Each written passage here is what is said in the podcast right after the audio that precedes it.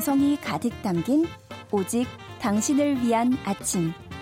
김선근의 럭키 세븐. 김향숙 님이 우리 남편이 밥 먹다가 멈추는 걸 처음 봤어요. 선생님 수업에 귀 쫑긋하느라 젓가락질을 멈추네요.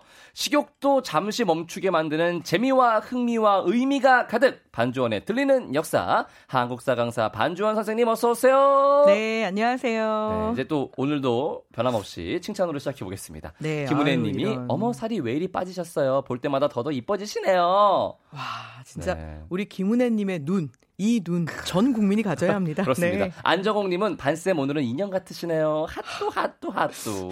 어느 나라 뚱땡이 인형인지 모르지만 일단 감사합니다. 아이 무슨 말씀 하시는 거예요? 너무 덜 같으세요. 네. 네. 오희정 님이 뭐야 뭐야 궁금해요. 아, 아, 그 제가 받은 거. 아. 네, 또 우리 선생님께서 또 네, 이게 그 저희 또- 선물의 이름은 동병상련이라고요. 예. 그 제가 사실 방학이 되면 수업이 정말 많아지거든요. 예. 그래서 이 저한테는 목이 가장 소중합니다. 네. 근데 우리 뿌디가 지난주에 역시나 목소리가 정말 중요한 직업이잖아요. 그렇죠. 목이 아파갖고 칼칼해하고 있길래 제가 마시는 목에 좋은 차를 사면서 아, 이제 제 주변에 그렇게 목을 쓰시는 분들한테만 네. 좀 이렇게 사실 밖에 계신 작가님들은 목을 쓰시지 않아서 제가 안 드려가지고 너무 죄송하다는 아. PD님도 음향 감독님도 너무 죄송해요. 그러니까 손목 보호대를 선물로 드려야 돼요. 그러게 말입니다.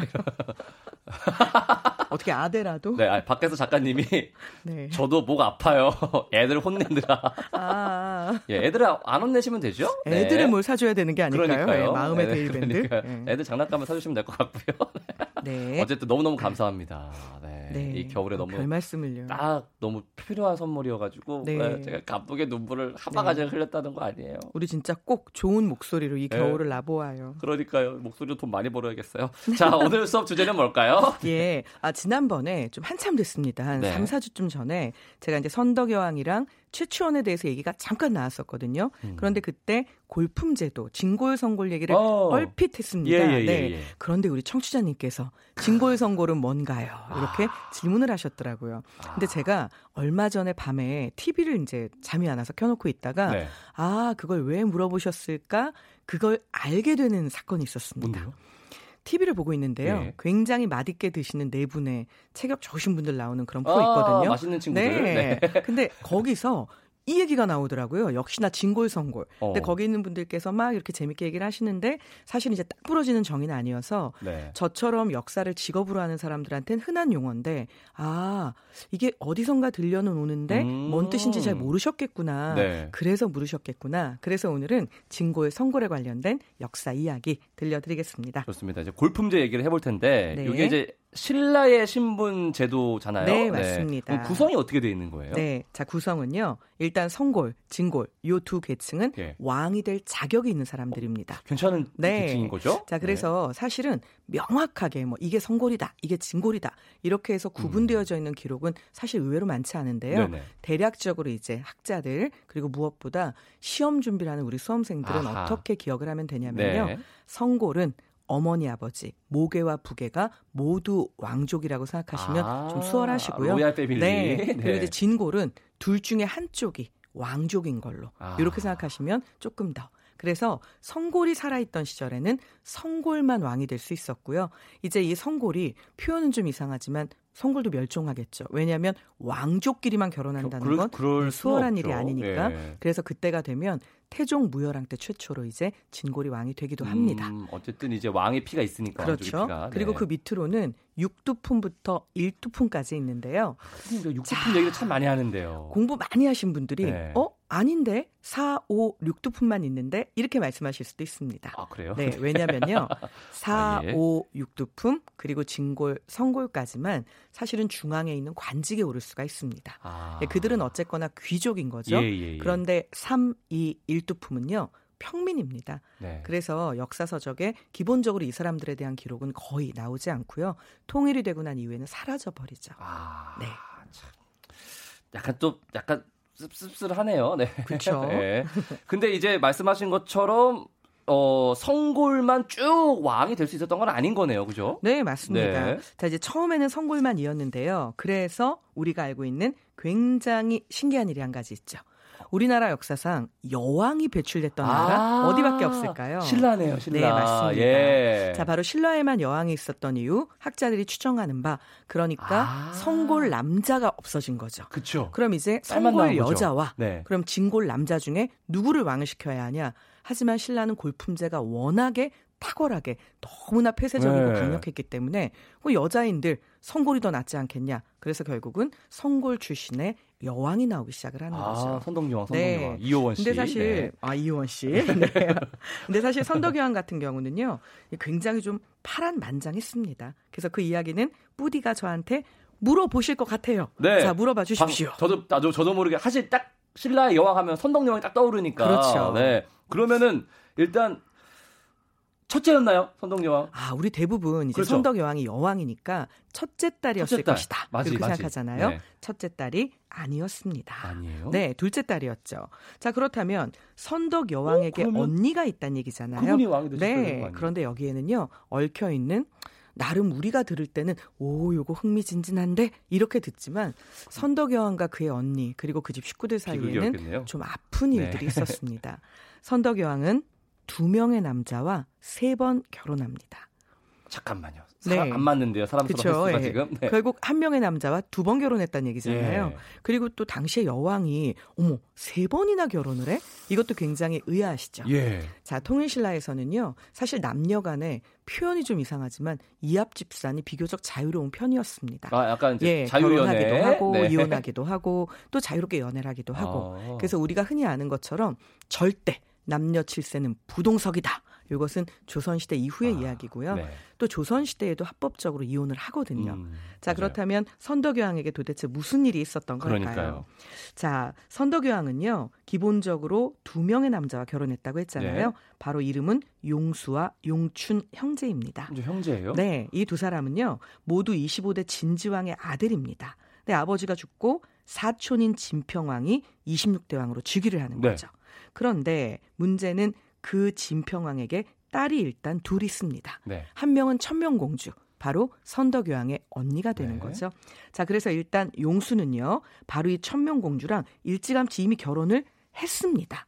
그리고 선덕여왕의 공주이던 시절의 이름은요, 덕만공주입니다. 네네. 자, 그래서 덕만공주는 이제 그 용수의 동생이죠. 용춘과 사실상은 결혼을 했고, 누구나 다 선덕여왕의 언니였던 천명공주가 뭐 왕이 왕- 되겠지, 왕 되겠지. 네, 여왕 네. 되겠지 이렇게 생각을 했던 거죠. 그런데 사실 진평왕의 마음은 다른 데 있었습니다. 천명공주를 용수라는 이 총각, 그러니까 사실 왕족이잖아요. 예. 그와 결혼시킬 때 용수에게 왕위를 물려줘야겠다. 아하. 사위니까 네. 그것도 괜찮지 않을까? 네네네. 그래서 약간 이제 대세를 그쪽으로 몰아가고 있었던 거죠. 예. 그런데 문제는 덕만공주가 자라나면서 너무나 빛나기 시작을 했던 겁니다. 네. 네. 그래서 오죽하면 선덕여왕 이제 훗날 되니까 그냥 선덕으로 이제 지칭을 할게요. 네. 이 덕만공주 즉 선덕여왕이 자라나면서 심지어 기록에 이렇게 나옵니다. 용과 봉황의 자태와 하늘과 해의 위를 지녀서 그래서 결국 천명에게 안 되겠다. 너 천명, 너 너도 안 되겠고 천명공주, 네 남편 용수도 안 되겠고 우리 그냥 덕만을 선덕여왕 만들자 어, 이렇게 제안을 하게 되는? 거죠. 네. 네. 그래서 결국 이들이 양보 아닌 양보를 하게 됩니다. 그런데 문제가 생깁니다. 아무리 선덕여왕이 여왕이어도 네. 대는 이어야 되겠죠. 그렇죠. 그래야 또 왕실의 안위가 보장이 그렇죠. 되죠. 네. 그런데 우리의 용춘과 선덕 사이에는 아이가 없었습니다. 아이고. 네, 뭐 기록에는 용춘이 스스로 물러났다 이렇게 돼 있기도 하고 네. 혹은 왕실에서 내쳐져서 뭐 이렇게 돼 있기도 아. 한데요. 중요한 것은 그래서 둘은 본의 아닌 이혼을 합니다. 네. 자, 우리의 진평왕 원래 누구를 왕으로 만들려고 했었다고요? 그 원래 첫째 사위. 네, 첫째 사위 바로 용수잖아요. 예. 그래서 용수에게 너 내 첫째 딸이랑 그만 살아. 그리고 너 이제 선덕이랑 살자. 아버지가 굉장히 파격적이시네요, 지금 내 느낌이. 결국 진평왕은요. 네. 용수 그 첫째 사위를 불러다가 선덕을 모셔라 이렇게 이야기를 네. 합니다. 자 이미 천명과 결혼을 했는데도 말이 안 되죠. 근데 이 일이 벌어집니다. 그래서 선덕여왕은 두 번째 결혼을 하게 되는데요. 네. 문제는 그 용수와의 사이에서도 아이가 생기지 않았습니다. 아하. 더군다나 이 용수는요 선덕보다 먼저 죽었죠. 아이고. 그런데 먼저 죽으면서 본인의 첫 번째 부인 천명공주 아직 살아 있거든요. 예. 그 아내와 또 그 아내 사이에서 낳은 아이가 있습니다. 네네. 이 아이를 부탁을 합니다. 누구에게 부탁하느냐? 첫 번째 선덕여왕의 남편이었던 용춘에게 부탁을 합니다. 어. 결국 선덕여왕은 괴속 아이가 없는 거죠. 예. 그죠? 그리고 방금 말했던 내 아이를 부탁하네. 자, 용수가 죽으면서 천명공주와의 사이에서 태어난 아들을 부탁하고 죽었다고 했잖아요. 네네네네. 이 아들은 훗날 김 짠짠이 됩니다. 아! 김짠짠. 이 짠짠에 들어갈 말은 사계절 중에 두 계절이 들어가면 됩니다. 아, 누구일까요? 김춘추예요? 맞습니다. 와. 바로 그 김춘추를 너무 흥미진진해가지고 지금 네, 제가. 네. 그렇게 죽게 되는데요. 자, 문제는 어쨌거나 이제 결국은 형부랑 다시 결혼했는데 형부가 죽어버렸네요. 내 남편이 된 다음에. 네. 그래서 선덕여왕은요. 원래 남편이었던 용춘과 다시 결혼을 합니다. 하지만 여전히 아이는 생기지 않았죠. 아, 지금 너무 김춘추에서 대반전이 막 이렇게 가지고 네. 깜짝 놀라가지고 제가 한해바다꽃님이 드라마에선 미실이 나오잖아요 고현정 씨. 네. 이 실존 인물인가요? 미실이라는 인물이? 아, 미실은요. 네. 다분히 이제 상상 속의 인물이라고 생각하시면 아. 되고요. 물론 이런 여인이 아주 없었던 것은 아닙니다. 어. 힘을 사용하고 계략을 썼던 여인들이 많긴 하지만 네네. 이제 그 드라마 속의 그 캐릭터는 다분히 창작된 인물이라고 음. 생각하시면 되죠. 그 정도 인물이면 네. 나라를 먹었을 거예요. 네. 그래서 네. 사실은 제가 여러분께 꼭 드리고 싶은 말씀이 있는데요. 좀 더 사극을 드라마로 즐기셨으면 좋겠습니다. 아. 사극은 드라마일 뿐 사극으로 역사 공부하지 네, 말자. 그렇습니다. 예. 사극도 극이니까요. 네. 8019님이 역사에 관심 많은 초딩 5학년 아들이 귀 쫑긋하며 듣다가 학교 가야 된다며 아쉬워하더니 학교 가네요. 오후에 다시 듣기로 들려줘야겠어요. 오늘도 파이팅입니다. 네, 그렇습니다. 네. 어, 어린아이에게도 어른이에게도 다 도움이 되는 들리는 역사 함께하고 있고요. 저희는 노래 한 곡 듣고 골품제 더 알아보겠습니다. 서기맘님의 신청곡입니다. G.O.D의 하늘색 풍선. 음악이 좋은 방송 KBS 이라디오 김선근의 럭키세븐 반주원의 들리는 역사 함께하고 계시고요. 오늘 수업 주제는 골품제입니다. 네. 아, 오늘은 되게 청취자분들도 질문이 많으시고 적극적으로 참여해주고 계세요. 제이님, 역사가 이렇게 재밌다니 왜 난 이제 알게 된 거지? 이제부터 말씀을 들으시면 됩니다. 최희경 님도 와, 저 집중하면서 들었어요. 저도요. 네, 깜짝 놀랐어요. 그래서 김춘추 얘기 나올 때. K74531449님, 제 이름 계속 나온다고 아내가 들으랍니다. 혹시 선덕 씨? 성함 좀 알려주시고요. 5669님은 질문. 그럼 네. 춘추는 왜 진골인가요? 엄마도 공주고 예. 아버지도 용수면 왕족 아닌가요? 이제 할아버지가 예. 진지왕인데요. 폐위가 됩니다. 아하. 그러면서 그 이제 직계 혈통들이 다 쉽게 말하면 강등이 된 거죠. 거죠. 그래서 성골에서 진골로 밀려 나왔는데 잠시 후에 이제 말씀드리겠지만 예. 그런 악조건을 딛고 다시 왕의 자리에 올라서니까 대단한 인물인 거죠. 그렇습니다. 자, 그래서 그 얘기를 해보겠습니다. 네. 네. 그러면 성골이 사라지면서 최초로 왕이 된 진골은 바로 지금 말씀드린 그렇죠. 태종무열랑 그렇습니다. 김춘추가 되는 거죠. 네.